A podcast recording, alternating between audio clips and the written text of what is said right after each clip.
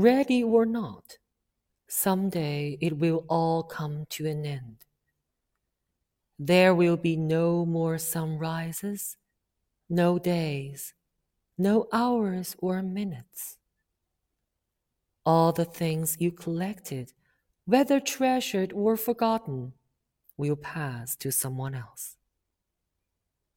Your wealth, fame, and temporal power will shrivel to irrelevance. It will not matter what you owned or what you were owed.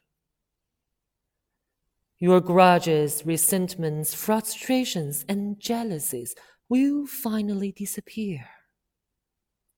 So, too, your hopes, ambitions, plans, and to do lists will all expire.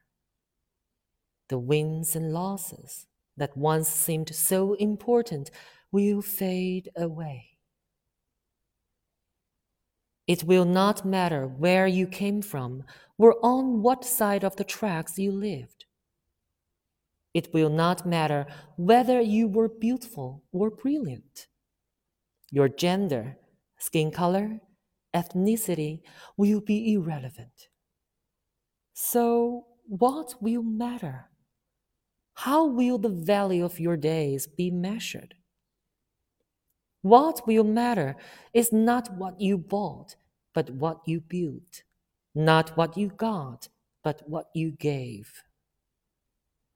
What will matter is not your success, but your significance. What will matter is not what you learned, but what you taught. What will matter is not your competence, but your character. What will matter is not how many people you knew, but how many will feel a lasting loss when you are gone. What will matter is not your memories, but the memories of those who loved you. Living a life that matters doesn't happen by accident. It is not a matter of circumstance, but of choice. Choose to live a life that matters.